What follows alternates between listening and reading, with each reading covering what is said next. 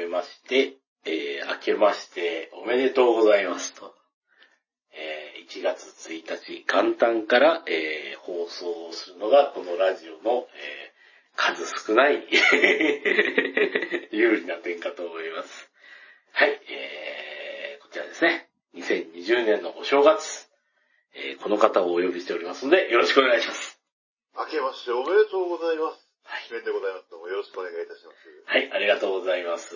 と言いつつも、これはもう前撮りです。はい。2019年です。19年です。ぶっちゃけ言うとクリスマスにはなってないですけど、えー、ね、あのー、じゃあもうちょっと仕事忙しかったりとか、年末はきついんで、今の時期からやっていくという、このスケジューリングのね、あのー、偉いなっていうところを感じていただければと思います。できる男はもう前倒し前倒し。前倒し。前倒しでき分かったらもう前倒し前倒しでいきますから。そうそうそうそう。あの、学生の諸君、聞いとけ、前倒しできるやつが正義だから。うん。まあもうですね、あの、とりあえずアルコールだけは入れて、正月気分だけは浸ってですね、ああ、いいです。えーあのーえっ、とですね、えー新年の放送を始めたいかと思いますが、はい、えーこのラジオではですね、あの、数少ない定番企画というねところですね。あの考えてみたら、あの、秋地の手 やってるあの、秋映像、映像大賞と、秋映像大賞ですね。と、えーこの2本しか やってないんですけれども、えっ、とですね、お正月にですね、まああの、えっ、とですね、この前回は2019年を振り返る会をややったんですけども、えー新年は必ずこの話で始めるという、えー新春パワーワード大賞。いいよ。はい、えーパワーワ大賞ですね。えー今日は そんな、そんな呼び方だったんだ。ええあの、昨年のを聞き直してですね、そんなことを言ってたんで。うん。何も成長してないなっていう感じで。うんいやいいじゃないですか、定番、パワーワーで。あ、でもあの、キメ師匠あの、聞くとね、ほんとね、びっくりするぐらい何も成長してないですよ。一年も だって、成長するようなことしてないですもん、だって。まあね、うん。特に我々の人生があの、魔界編とか新大陸編とかに突入してないんで。ああ、もう暗、暗黒大陸編とかね、グルメ会編とか行きませんからね。うん。まあ、それくらい平穏なんのところですね。あの、本当ね、来年と、来年って言いますか、2020年にあの、宇宙戦争とか起こらない限りは、ちょっとラジオの内容もそんな変わんないと思うんで、もうずっとスマホポチポチしてるだけで1年終わると思います。えー、侵略宇宙人とか来たら本当迷惑なんでやめてほしいああ、えーそうですね。もしもあの、侵略宇宙人の方、このラジオを聞いてたら、あの、地球侵略はちょっと、2020年度もやめていただきたいなと思いますね。いつならいいんだ。いやー、うちらが知った後かな、みたいな。すごい後ろ向きに。後ろ向きですね。うんまあ、さてさて、そんなところでですね。えっ、と、パワーワード大賞というのは何かと言いますとですね。はいまあ、ぶっちゃけ言うと、えー、自分で感じたパワーワードを勝手に喋るだけという企画でございます。そうですね。はい。ほんとただそれだけですね。うん。パワーワードというのが何かっていうと、あんまりあの、特にはないと思うんですけれども、えっ、とですね、単純に我々がですね、この1年刺さった言葉を、はいえっ、とですね、えーお互い、え3つずつぐらいですね、出し合って、ね、時間が余ったら4つ目が出てくるかなっていう、割と緩い企画になりますが。えじゃあ、あの、えー2020年ですね、あの、ちょっと私の方からじゃあ、あの、パワーワードをですね、はい。えーお話ししたいと思いますね。えーこれはですね、えっ、と、えー2019年2月15日のツイートで使っております。おはい。えーパパをという言葉です。パパはい。なんでしょって思ったじゃないパですか。はい。これ意味がわからないかと思うんで、えーちょっと解説をしたいと思うんですけれども、はい。あの、2月14日というのは何の日か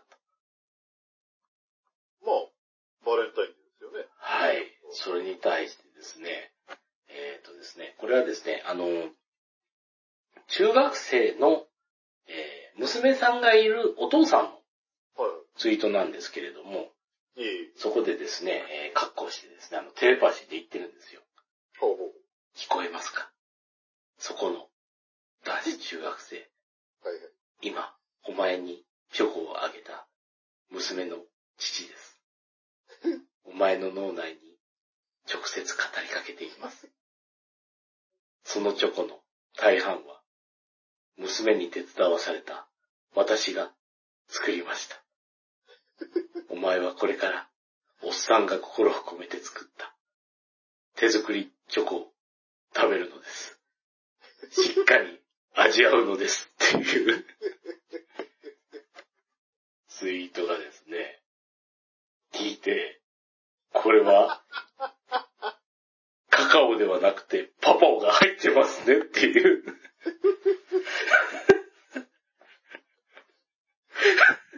わかるかいや、うちもですね、めいごちゃん女子高生ぐらいになりましたけれども、女子中学生が手作りチョコ無理って。うん。女子中学生では厳しいかもしれないね。まあ、湯煎っていうのを知らないから、まず。うん。いやー、あの、ほんとね、えーっと、漫画とかではね、あの、一回これ前、あの、家庭科の授業で、あの、やさぐれたあの、家庭教師がですね、無理やりあの、チョコとかしてさ、あの、作らせるっていう漫画がありましたからね。えうん。あの、あ、パッと出てこない。来ないや、あの、4コマ王子の方が、王子と呼ばれてる方が書いてた漫画なんですけど、え、それで家庭科のやさぐれた女の先生が無理やりですね、あの、男子生徒にこうやってね、あの、板チョコ買ってきて、えはいはいで、。それで湯煎して溶かして、ボソボソのチョコを食わすって授業があるんですよ。お前この意味がわから、わからんだろうが、この味は覚えとけって言ったんだけど、その意味っていうのが手作りチョコって言ってね、とは言ってもね、結構ボソボソするんだよな、みたいなことを言わせる漫画がありましたね。うん。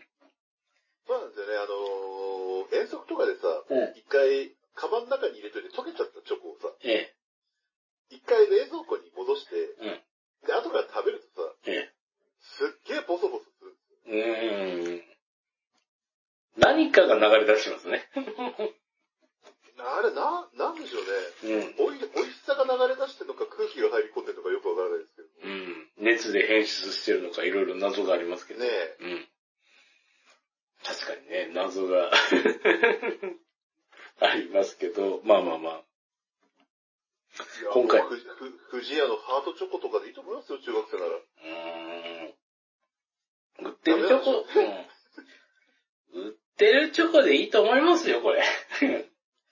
ちょっと、ちょっとお高めのね、うん。あのー、中学生だったらほんと800円ぐらいの、うん。ちょっとお高めのチョコで十分だと思いますよ。うん。そうそうそうちは昔あの、勤めてる時にあの、えっ、と、どうしてもチョコが欲しいっていうことで暴れてあの、毎日来てるお弁当屋さんの人に、えっ、とですね、ものすごい強力にアピールして、なんとかもらって、えーチョコゼロを回避したという過去がございます。ありましたね。割と妙齢のおばさんだったような気がしますけれど。うん。無理やりお願いしてもらったっていう過去がございますけど。うん。うんそうやってあの、なんとかして食らいつくる ことも必要かなって思いますけどね。えーまあ、ちょっと、今の時代はどうなのかわかりませんけどね。うん、うちのあの、えーパワーワード一発目でしたというところで。まあ、あの、企画はこんな感じで進めていきこんなますので。感じで進んでいきますんで、かなり一年の中でもまったりしたうん。企画ですよね。あの、一年のうちでもっていう元旦から言ってる企画なんですよね。ええもう2019年でそういうことあったなっていうかね。去年のパワーワードグランプリ聞くとですね、あの、ギャプランとか言ってるんで、本当ね、何も成長していない。ギャップラン言ってましたね。うんあの、ラブライブのうん。アクアのライブ行って、で、ええ。サイリウム持ってるのに拍手の音が聞こえるっていう。うんあいつらはギャプランみたいにしてサイリウム持ってるのっていう。本当に、ええ本当に成長してないですね、そう考えるとね。うん、もう、なんかそれは昨日のことに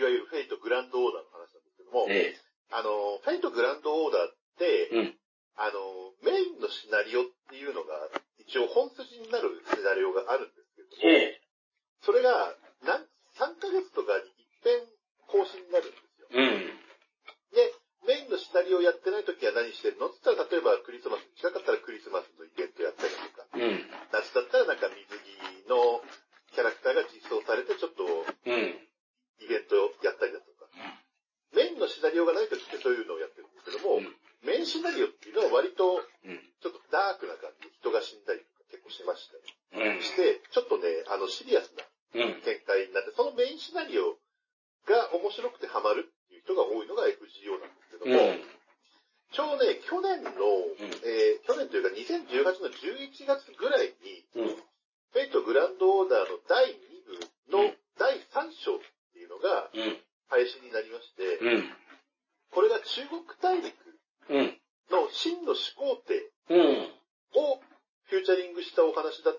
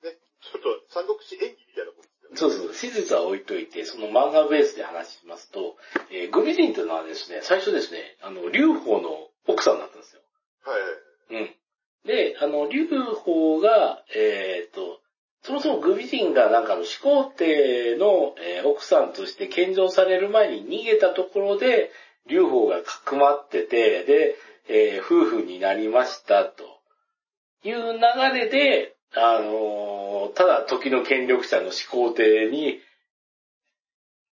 持ってかれて、俺は何もできないみたいなところから奮起していくっていうのが劉邦サイトのストーリーなんですけれども、はいはい。なんだかんだ言って工具は、じゃあ工具はっていうと、あの、そ工具は本当にパワーで始皇帝に反逆を翻して、はい。普通にあの無敵で戦ってグビジンも助けちゃって、で、グビジンを奥さんにしてて、で、グビジンもそのメロメロになっちゃって、はいはい。まあ実際そうですよね。力で助けてくれて、自由をくれた人。で、その後に劉邦が盛り返してきて、グビチを取り返してきて、やったーオラの、オラの嫁だーって言って、もうなんか触んないでとか言われる、この悲しいシーンがあるんですけど。悲しいシーンですね。うん。でもですね、あの、えーっとですね、劉邦っていうのがですね、まあ、めちゃくちゃ弱いんですよ。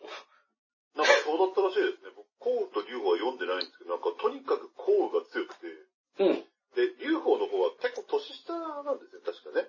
うん年下っていうかですね、本当ね、あの、本人がですね、あのーまあ、本当何もできない人なんですよ。いや、だからあの、周りで盛り立てていく感じの人なんですけど、はいはいはいあの、項羽の方は、本当ね、あの、武力だけは超最強なんですよ。えうえん。で、男気、男気もあるみたいな話で。うん。で、あの、いろいろあるんですけど、その、漢王朝みたいな人ええ。を立てて、で、その、だからあの、滅ぼされた国の王様を立てて、で、あの、秦の始皇帝からこの国を取り戻すぞみたいな感じで、項羽と劉、項羽とか劉邦たちとか、の人たちが一致団結して、えー反対正反になって戦うみたいな流れなんですけれども、ええ。まあ、担ぎ上げられた人がですね、まあ本当にあの、全然、あのボンクラなんですよ。あただ、ボンクラだけど、えー自分の存在意義をしたいから、あの、なかなか落とせない城がある。ええ。どう考えても落とせないんだけど、そこを落とした人を漢中王にするっていうエピソードがあって、だからそこの、まああの、江戸時代でいくと征夷大将軍みたいな、超重要ポジポジで、つけますよっていうのになってて、で、それ取れるのはもう、とりあえずあの、軍隊も盛況で武力もある、項羽がもうほぼほぼ取るだろううん。ところなんですけど、ただ、劉邦側っていうのは、あの、すごい、あの、諸葛孔明みたいな、軍師みたいな人がいて、だから、あの、仲間もみんな熱い奴らが集まってるから、ええあいつらを出し抜いて取りましょうぜ、つって、いうことを、実際あの、いろいろ、あの、頑張ってですね、あの、そいつらが普通に進軍して落とすぞっていう前に、うんその艦中を落としちゃうんですよ。ああ、なるほど。うん。で、どうしたかっていうと、あの、甲側の人は、あいつはやばいと。うん。あいつがいたら絶対に、あの、その幸運に対して障害になるから、もう今すぐ殺せと。はい。殺せと。いうところで、もう殺す気満々でね、行くんですよ。その艦長にするっていう帝とかも、ええあのーほっぽいてこいつをね、あの、なんていうんですか、めもう思いっきり命令違反とかむちゃくちゃやってるから、その、ええ劉邦の方は。うんもう罰せられる大義名分いっぱいあるんですよ。えで、え殺しに行くぞって漢中を落としたっていうところにこう乗り込んでいったら、うん劉邦何したかっていうとうん、土下座して迎えるんです。ほほうん。で、それを見てね、あの、いや、あの、机上で戦ってるやつには、こうやって本当に現場で戦ってるやつの苦労とか何かわからんとかいうことを言って、コウが言い出して許しちゃうんですけど、ええそれを聞いた人は、あ、こいつ、この人もうダメだ、つって。ああ、うん。うん。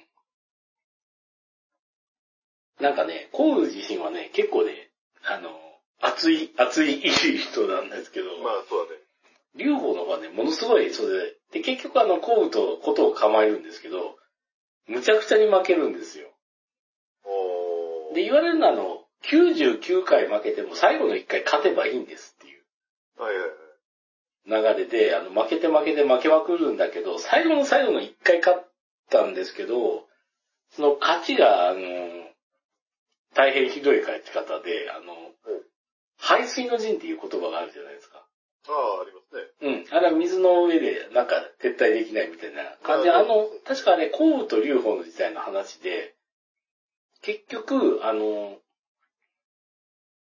軍団で突撃して、で、壊滅するんですけど、降雨一人しか生き残れないみたいなシチュエーションになるんですよ。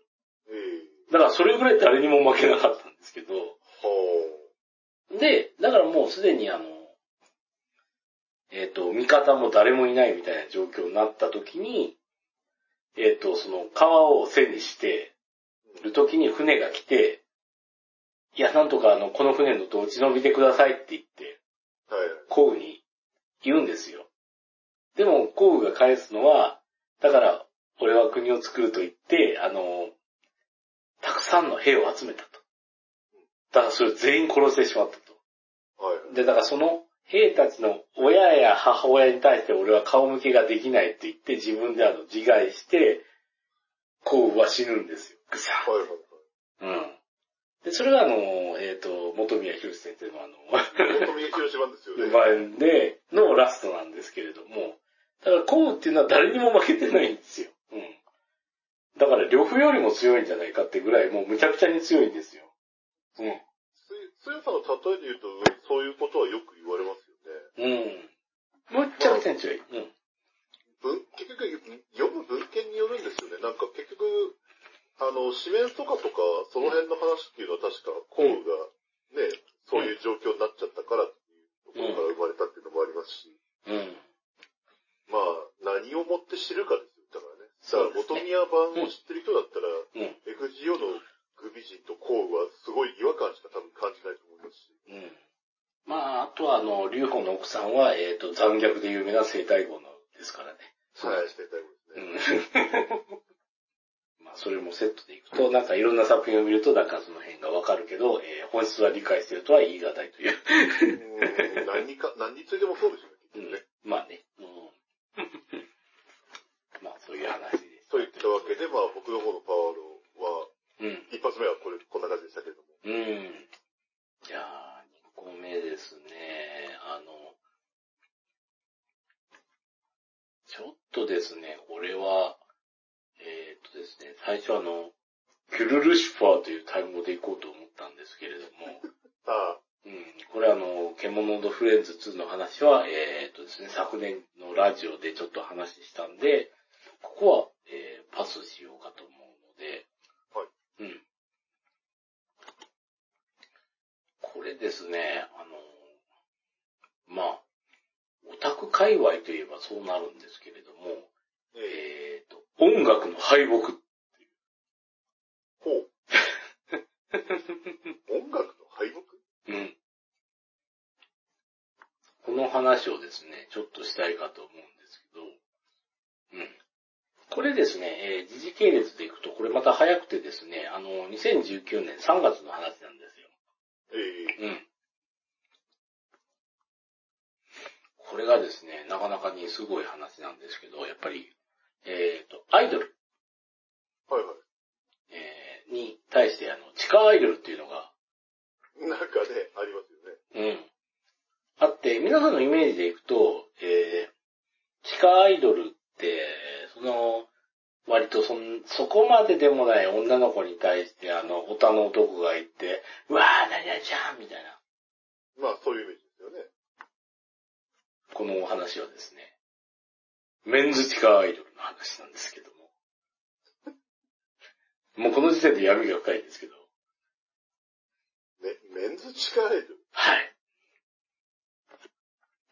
これですね、あの、まあ、実名出しても、まあ、ネットラジオはですね、えっ、と、Google さんの技術を持っても、音声データはですね、Google 検索に引っかからないので、実名を、うん、実名を出していくんですけども、えートランプというですね、えーメンズアイドル、地下アイドルグループがございまして、ええ。それがワンマンライブをやるという、えーはいはい。衝撃的な話があったと。うえん。えで、このね、あの、トランプというメンズ地下アイドルグループっていうのは、あの、私全然存じ上げないし、顔も全然知らなくて、このブログの記事だけを見て話してるだけっていう、まあ、あの、激烈にわかなんですけれども、ええ。ええ、これ YouTube であの実況配信したらものすげえ叩かれるパターンなんですけれども。ええ、あの、まあこれですね、あの、まあそこそこあの、カースト上位にする、位置する、えっ、と、グループで、あの、渋谷でワンマンライブとかですね、あの、まあもしくはですね、あの、主演公演とかが打ったり出る人気のあるゲーム、あの、アイドルだったと。はい。うん。で、彼らはですね、まあ、ワンマンライブで500人超動員するグループっていう。だから、なかなかですね、プロレスものであの500人の動員って言ったら、え、すごいじゃんって思うじゃないですか。僕は思いますね。だからワンマンライブで500人って言ったら、お、やるじゃんっていうしかはい。ないんですけれども、これですね、情報の発信が、えー、Twitter と YouTube だけという。え？次がちょっと衝撃なんですけど、単独名義で CD を出したことは、過去に一度もないと。ほう。だから、トランプというアイドルグループの、えー、流通基盤としての音源が存在しないと。ほうほうほう。うん。で、まあ、一曲だけなんか YouTube とかで流れてるらしいとほう。いう状況なんですよ。うん。ええ。で、これは、おやっと思うんじゃないですか。思いますね。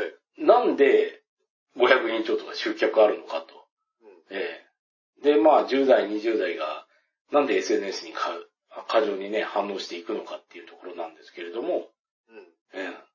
まあ、それですね、あのーまあ、メインのプレリリースじゃなくて、あの、本人がやってる、あの、インスタとかツイッターとかで反応して、まあ、動向を知って、それでは、行くから、その、メンズ地下アイドル業界っていうのはそれで動いてるっていう話があって、は我々がもう全く知らない世界なんですけれども、えあ。知らないですね、全く。えうん。で、こっからが本題ですよほう。中華の、曲を出してない、うん。CD も出してないアイドルが、なぜワンマンできるのかっていうと、そこそこ、本当にそこ。これはね、チェキの力であると。ああ、なるほど。要は、一緒に写真を撮ることで、集金をしているという話なんですけども、ああ。あフランシュシュみたいなものね。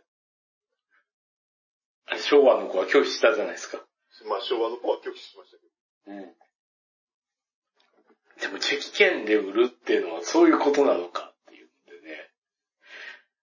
いやー、きついですよ。これはですね、相当高額なんですけども、それを見に来る人の資金源っていうのは、この JK リフレ城や風俗嬢が多いことで有名とかなってたら、あそうですね。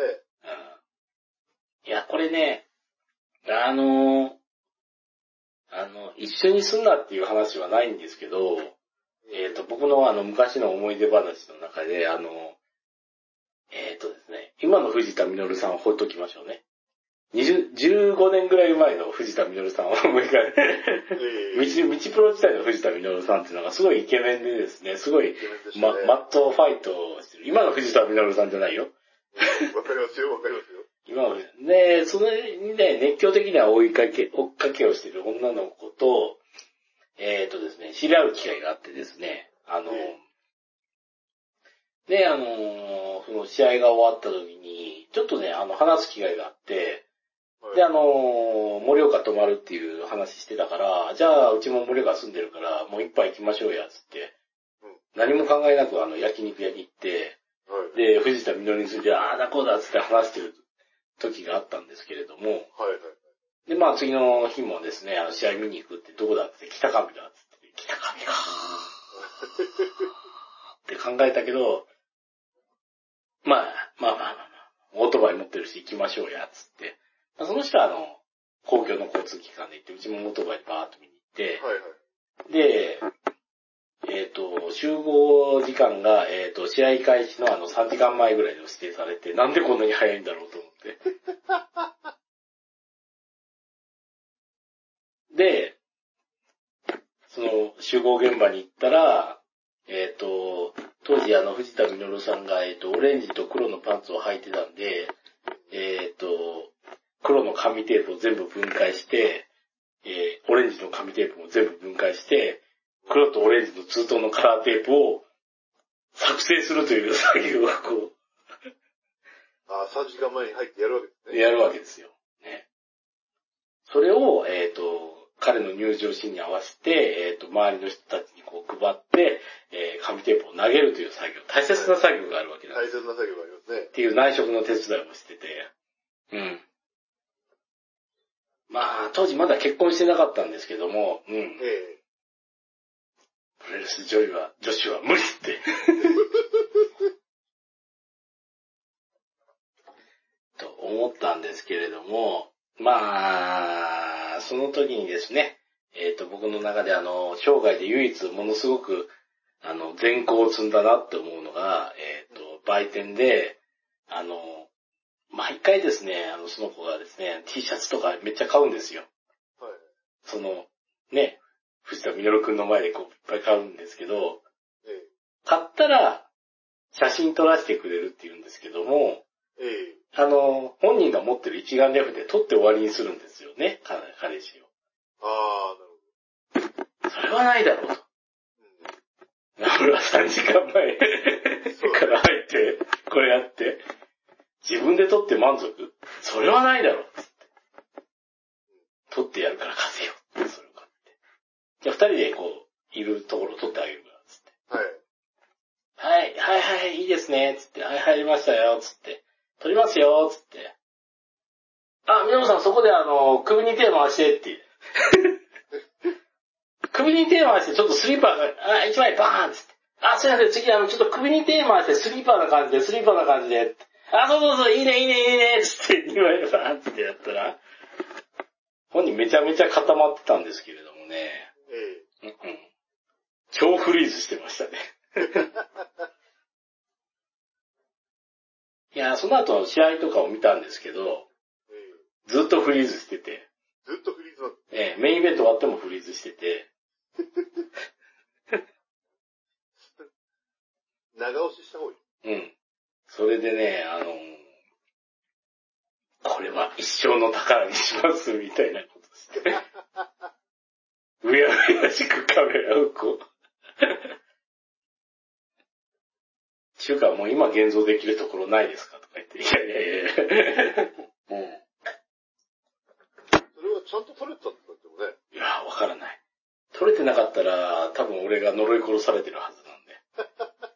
今生きてるってことは多分撮れてたんだなって。撮れてたんですよ、多分ね。うんまあこう見えても昔あの現像までしてた写真部なんで、腕は確かですよ。ああ、じゃあ間違いない。ええ。ええ、写真はあのフィルムから現像してね、スタンカーミン液とかにつけて現像してたことがあるはいはい。人間なんで、その辺は確かなんで大丈夫ですよ。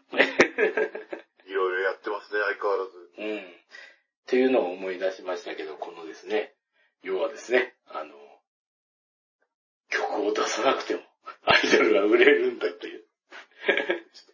ちょっとね、これの場合のパワーワードはどこだいや、音楽の敗北ですね。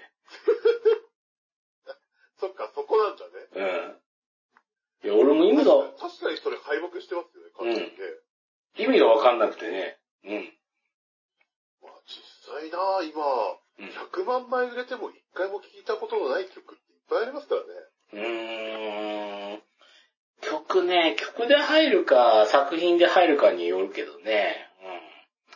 うん。作品で入っても曲が良くなかったら別に口ずさんだりしないっていうのはありますからね。ああ、それは確かにありますね。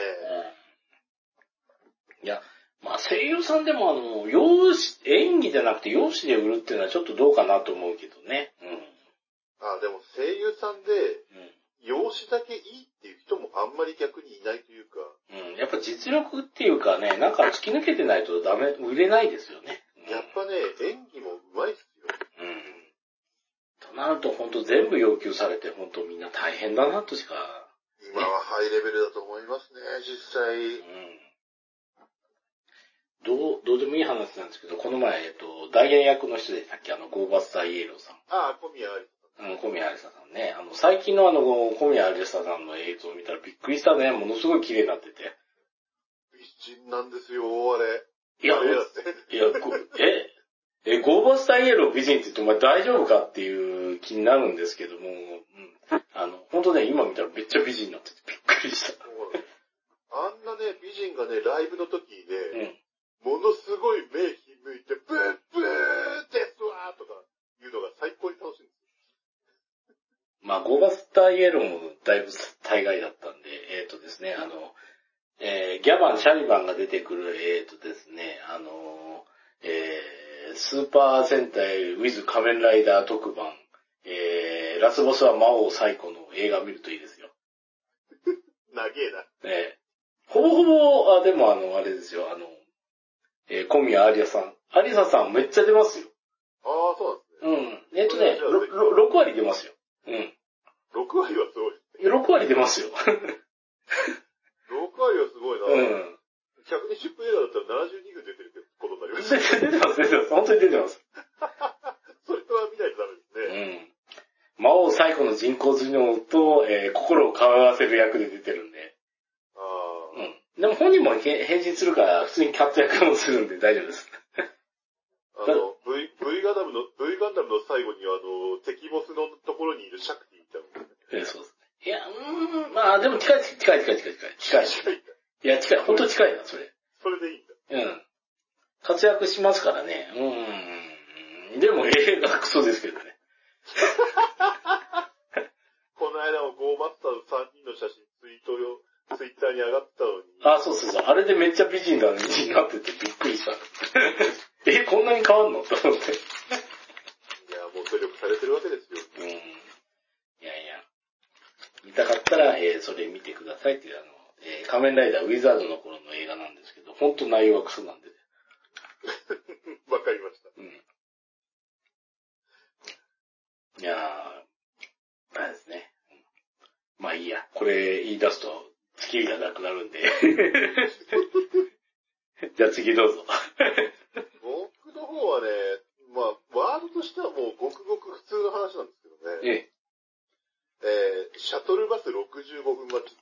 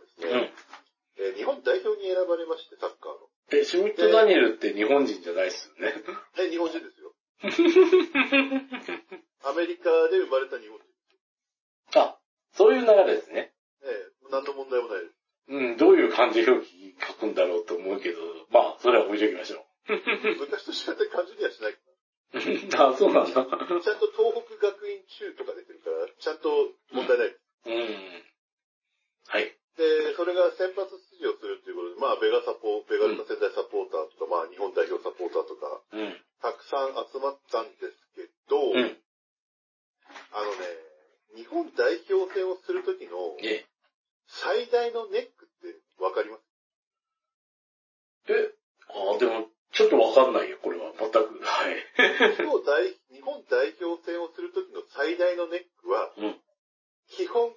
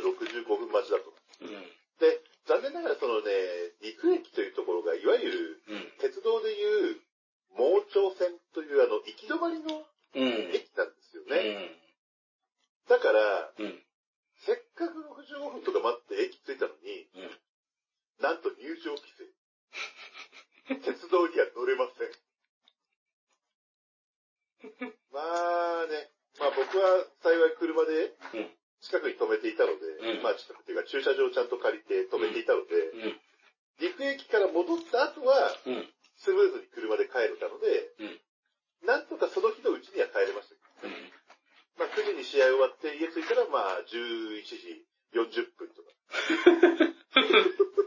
そっくらいでしたけれども。それってスムーズって言ってるんですかね。全然スムーズですよ。でね、うん。これね、怖いのが、シャトルバス65分待ち僕パワーワードにしたんですけど、うんこれ怖いのがね、うん。日本代表戦だから7時なんですよ。は問題です。い。はい。オリンピックとかワールドカップって、うん。対戦相手とか、うんヨーロッパとかアメリカとか、うん。他の国に合わせた時間で試合をすることってよくありますよね。はい。宮城スタジアムでうん。行われるサッカーの公式戦、うん。ナイター何時開始だと思いますええいやいやいやいや、そんないでしょ。そんなことしないですよね。だって日本代表戦7時からやって9時で終わって、僕は11時40分に家着いたわけですよ。いや、ちゅうかその前にさ、あの、あれでしょ、あの、サッカーの入場シーンであの、えっ、と、同じユニフォームした子供とか手繋いで入ってくるんでしょ入ってきますよ、もちろん。エスコートキッズうん。が。まあ子供にそんな遅い時間までいさせられません。うん。普通そうだよね。だってあそりゃの、そうですよ。だって夜のトップ10とかであの、子供の歌手とかあの出れないとかっていうパターンありますもんね。ありますからね。はというのを考慮した上い。で、ええ。えー宮城スタジアムでのオリンピックの試合は、夜8時から行われます。ちょっと待って。うん。試合終わったら10時。シャトルバス待ったら11時。でちょっと待って、リフカラーでって11時にあったかでじゃん。ええ。いや、だから臨時便出すよ、だから。いや問題なのは、うん。臨時便を出しても出しても、うん。駅の中に入れないんだから、さばけるわけがないんです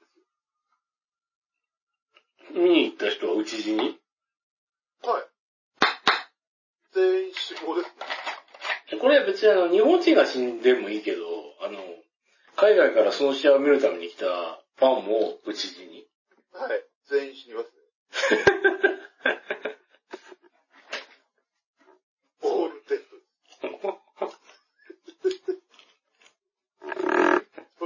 どうなるのかなっていう、ちょっと楽しみも僕の中にはありますけどね、正直なところ。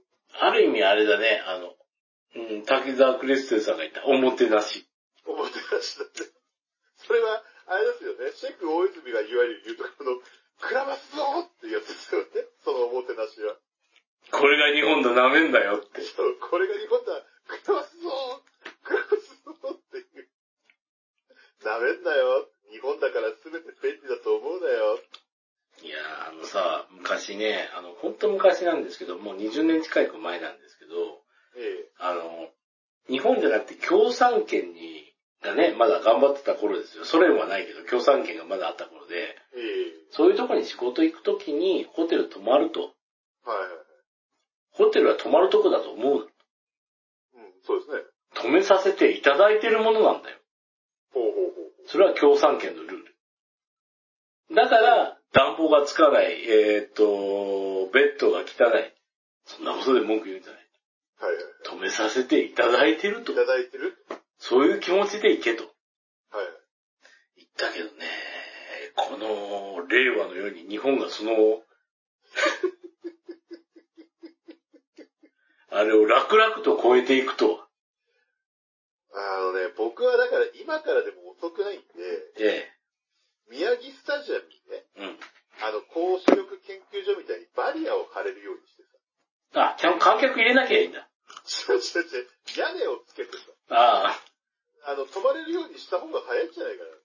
あ、ああ。観客が入れないとか言ったら、あの、外にあるバリア発生装置を観客が壊すっていうか、そういう話じゃないんだよね。こういう話にはならない。いや、ほんとね、あの、冗談抜きで、うん。宮下そのまま宿泊コースっていうのも考えた方がいいと思うんですよね。あのー、ほら、今、移動式の、なんか、カプセルホテルみたいなのもあると思うんですよ。うん。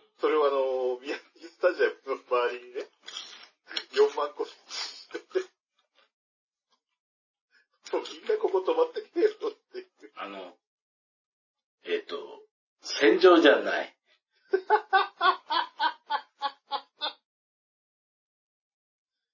ん戦場ではない。まあ、まあね、国際大会ある意味戦場ではありますけど、おいや客さんが戦場に行ってどうするんだっていう話ですよね。うん。いやー、あのージャポ、ジャポニズムであの、宮本武蔵は常在戦場という、常に戦場であれっていう言葉を残してるけど、うんそれを他国の人に共有するのはちょっと、まあね、あの、どの国がに宮城スタジアムで試合で試合するのか僕ちょっとまだ存じないですけど、抽選決まってるのかどうかもしれないんで、いや、にしてもね、うん。もう言葉、まだ、まだ英語ならいい方。うん。うん。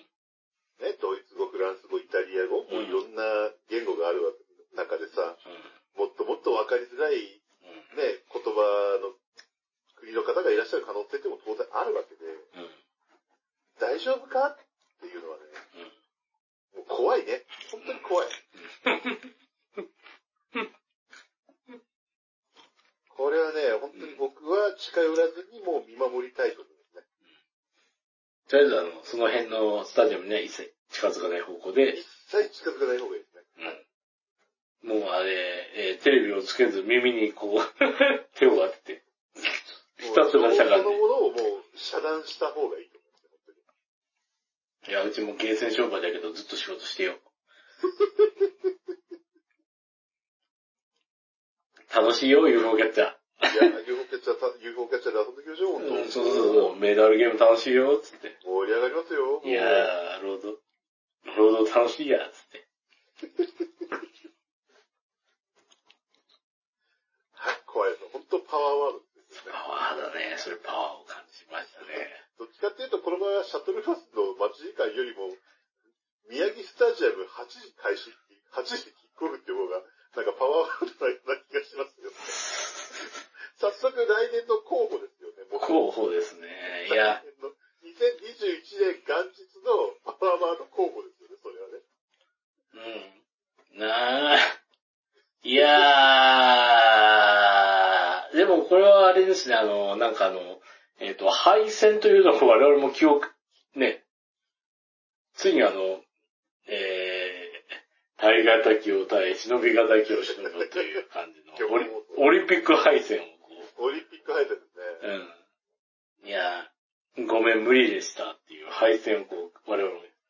なんだかんだ言ってね、韓国もロシ、ロシアは偉かったな。あの、プーチン大統領が結局冬季後に出て間に合わねえ、間に合わねえ、間に合わねえ、間に合わねえって言った時に、最終的にブチ切れてものすごい金額をかけて、無理やり成立させたんですよ。ああ、そうらしいですね。うん。でも、ああいうことって日本じゃできないから、うん多分、大クラッシュなんだろうな。うーん、まあ、そう、しょうがないんじゃないそれが今の日本の実力ですよ。うん。残念なことに。なんかね、悲しいよね。これって戦争なんだよねっていう亡くなったスレッガーさんにツイートしつつですよね。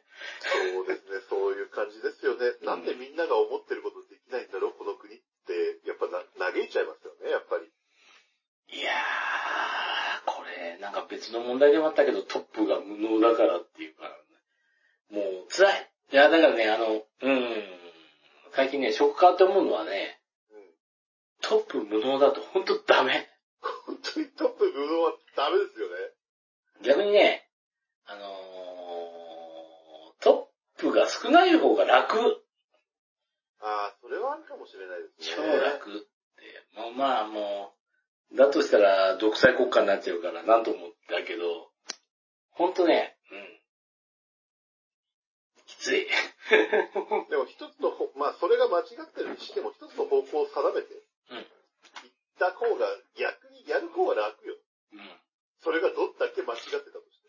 うんまあ間違った結果は、ね、お隣の国みたいなとんでもないことになりそうなうん気配がなくはないけれどもね。うジーソミア関連。うん。まあ、あの、その辺辛い話になるから。なるけど、僕はこれ以上はちょっと突っ込まないですけど。じゃあ、そのあたりにしてですね、えー、最後自分の方をね、はい。最後の一つ。うん。これはですね、ちょっとですね、あの、ツイッターで、えー、書いてる漫画家さんの、はい。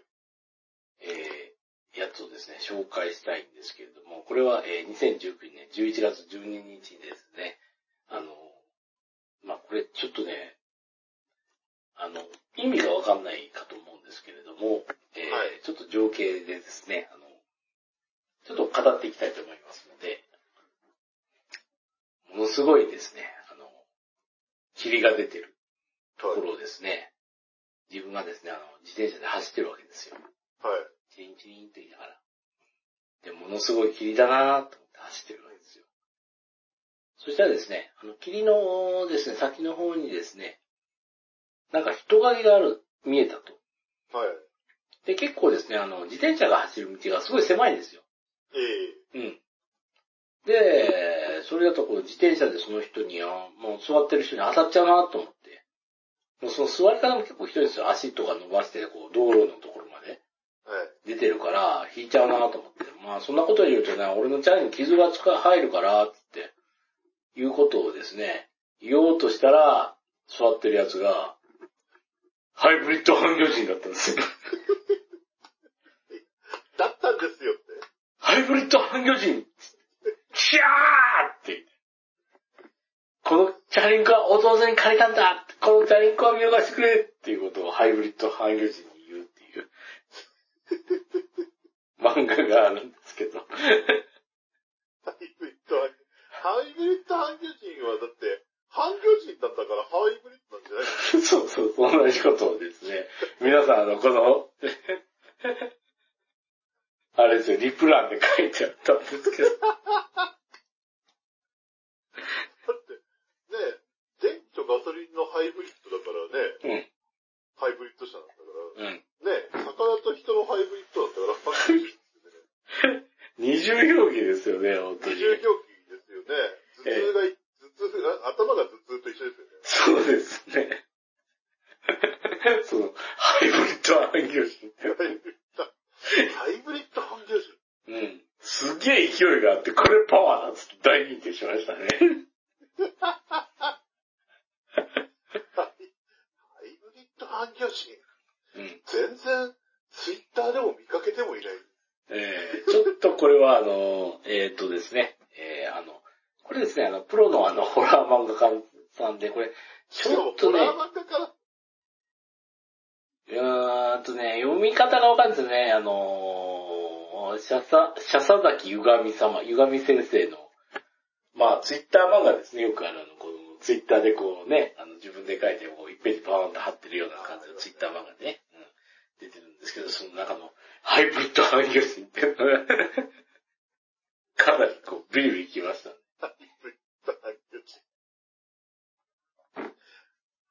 なんでしょうね。なんかムズムズしますね。なんかね、ものすごい。うーん。い生まれてや初めて聞く単語だからですから、ものすごいムズムズします、なんかね。なんですね、スペース宇宙人ぐらいの勢いがありますね。そうそう。ほんとそんな感じ。うん。アンダーワールド地底人とかそういう感じ。そうそうそうそうそうそう。いやー、勢いがあるな、つって。そうですね。う生まれるんですね、こうして。うん。新たな単語が。うん。いやいやいやいや、あの、あれですね。あの、ラスト、じゃあ、キメジ師匠の方。まあ別にあの、優劣を競うわけではないんで。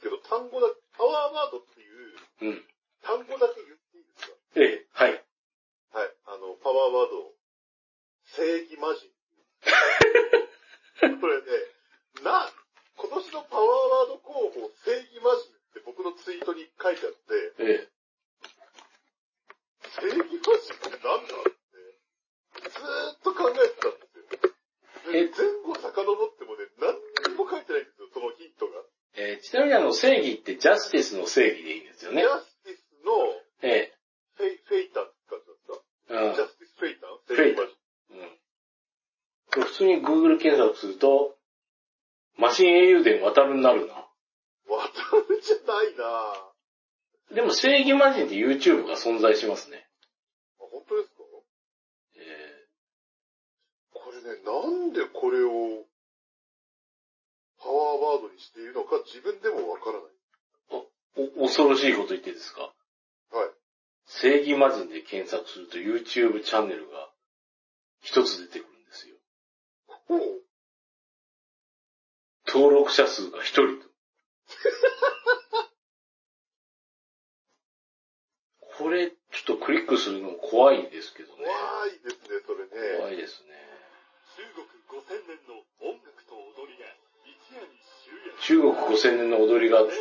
CM なんで大丈夫。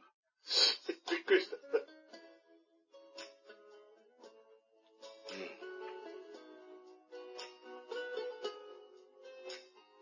まあ、ちなみになんかあの、他の検索結果を見る限りですけども、えまあ、台湾に正義魔人っていう言葉があるらしいんですよ。え、えで、まあ、これはだから、要は、ほら、最近も話題になりますよ。私は妊婦だから席を譲れみたいな。え。うーん。要は、私が正義、私こそジャスティスみたいな。ああ。そういうのうん。に対して言ってる言葉っていうのが一応出てはきたんですけど、うん。問題なのはね、僕そういうのを見て反応してないと思うんですよね。まあ、俺が正義だと言ったらジャスピョン以外考えられないんですけど。大きな悪ほどジャスピオンですそうねそうそうそう。ただ僕これに関して積極的に使いたいパワーワードって書いてますからね。積極的に使いたいって言っておきながら、全く前後が思い出せないっていう。本末転倒どころの騒ぎじゃない。うん。全く、あ、新作が大戦かな？違うか。え？新作のタイプいや、あの、例の、えっ、と、キャラデザが変わった方がですかね。いや、まあ変わりましたけど。うん。え、まさか、でもないよね。まさかまさかの新作。正義、マジ。まあでも、今年、今年というか、あの、2019年に行くと、正義が吹き荒れた年ではありましたね。まあ、良くも悪くもって感じではありますけどね。いや、ほ、ほぼほぼ悪いですね。よ、良かった正義って見てないんで。うん。あの、うちのね、あの、まあ、子供がですね、ちょっと結構悩んでてカウンセラーにかかったことがあったんですけれども、えうん。あの、ここに来て、あの、終盤に来て重い話をするな、こいつは、みたいな話なんだけど、そこでですね、えっ、と、子供が思う親っていう感じと、ー、はい。実際の親の、が、自身が、だから自分と奥さん。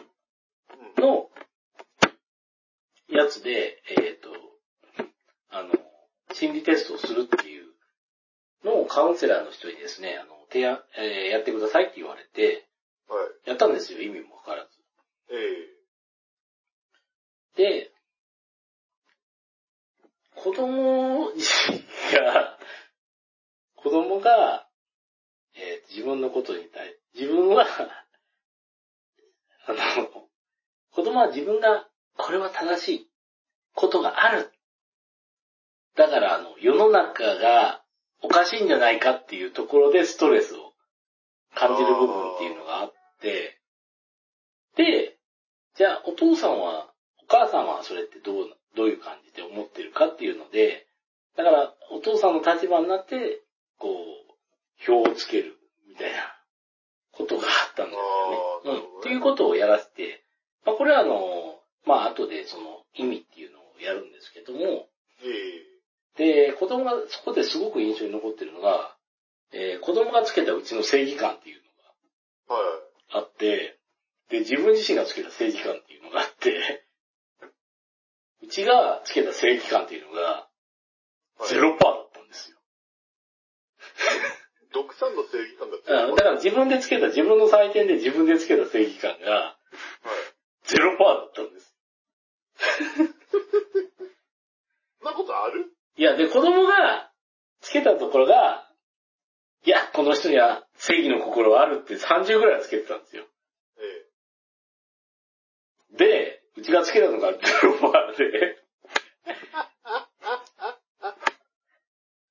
で、で、これには続きがあって、あの、えーっと、正義感って言ったら、あれなんですけど、要は、えー世の中は全て正しくなって、正しい行いをしてる俺がなんでこんなに迫害されてるんだっていうストレああ、なるほどね。スは、えーっと、そもそも自分が正しいことをやってるっていう前提になるんだけど、うん。だから、その正義感とか正しい心とかそういう数字が、ああ、なるほどね。うん。あればあるほど、だからその、ギャップが許せないみたいなところでストレスを感じる。まあ要はそれって、それが人間なんだよって感じなんですけど、はい。うちが恐ろしいほどに他人に何も期待をしてないんで、うん。自分は正義感がありますよね、みたいな質問で、ないバーンって書いて、正義感あるかって言ったら、ないバーンって書いて出してたああ、から、なるほどね。で、最後終的にこのグラフがあって、なんかね、この、いびつになると、いびつな人っていうのは、これは生きている上で、ストレスを感じるんですよ、みたいのがあって、はいはいはい。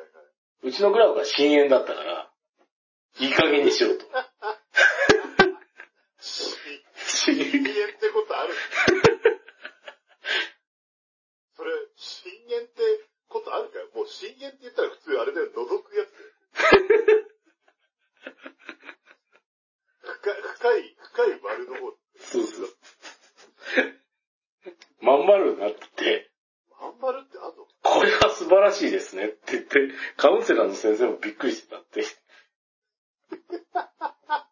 ストレス、ストストレスを感じない、やっぱりあの、この辺があったら、あの、その辺で、自分のあの、この正しいというところのギャップと、あの、その、じ、実際の現実とでこう、ね、あの、こう、圧力をあってストレスを感じるっていうんだけど、うん。素晴らしい深淵のグラフ。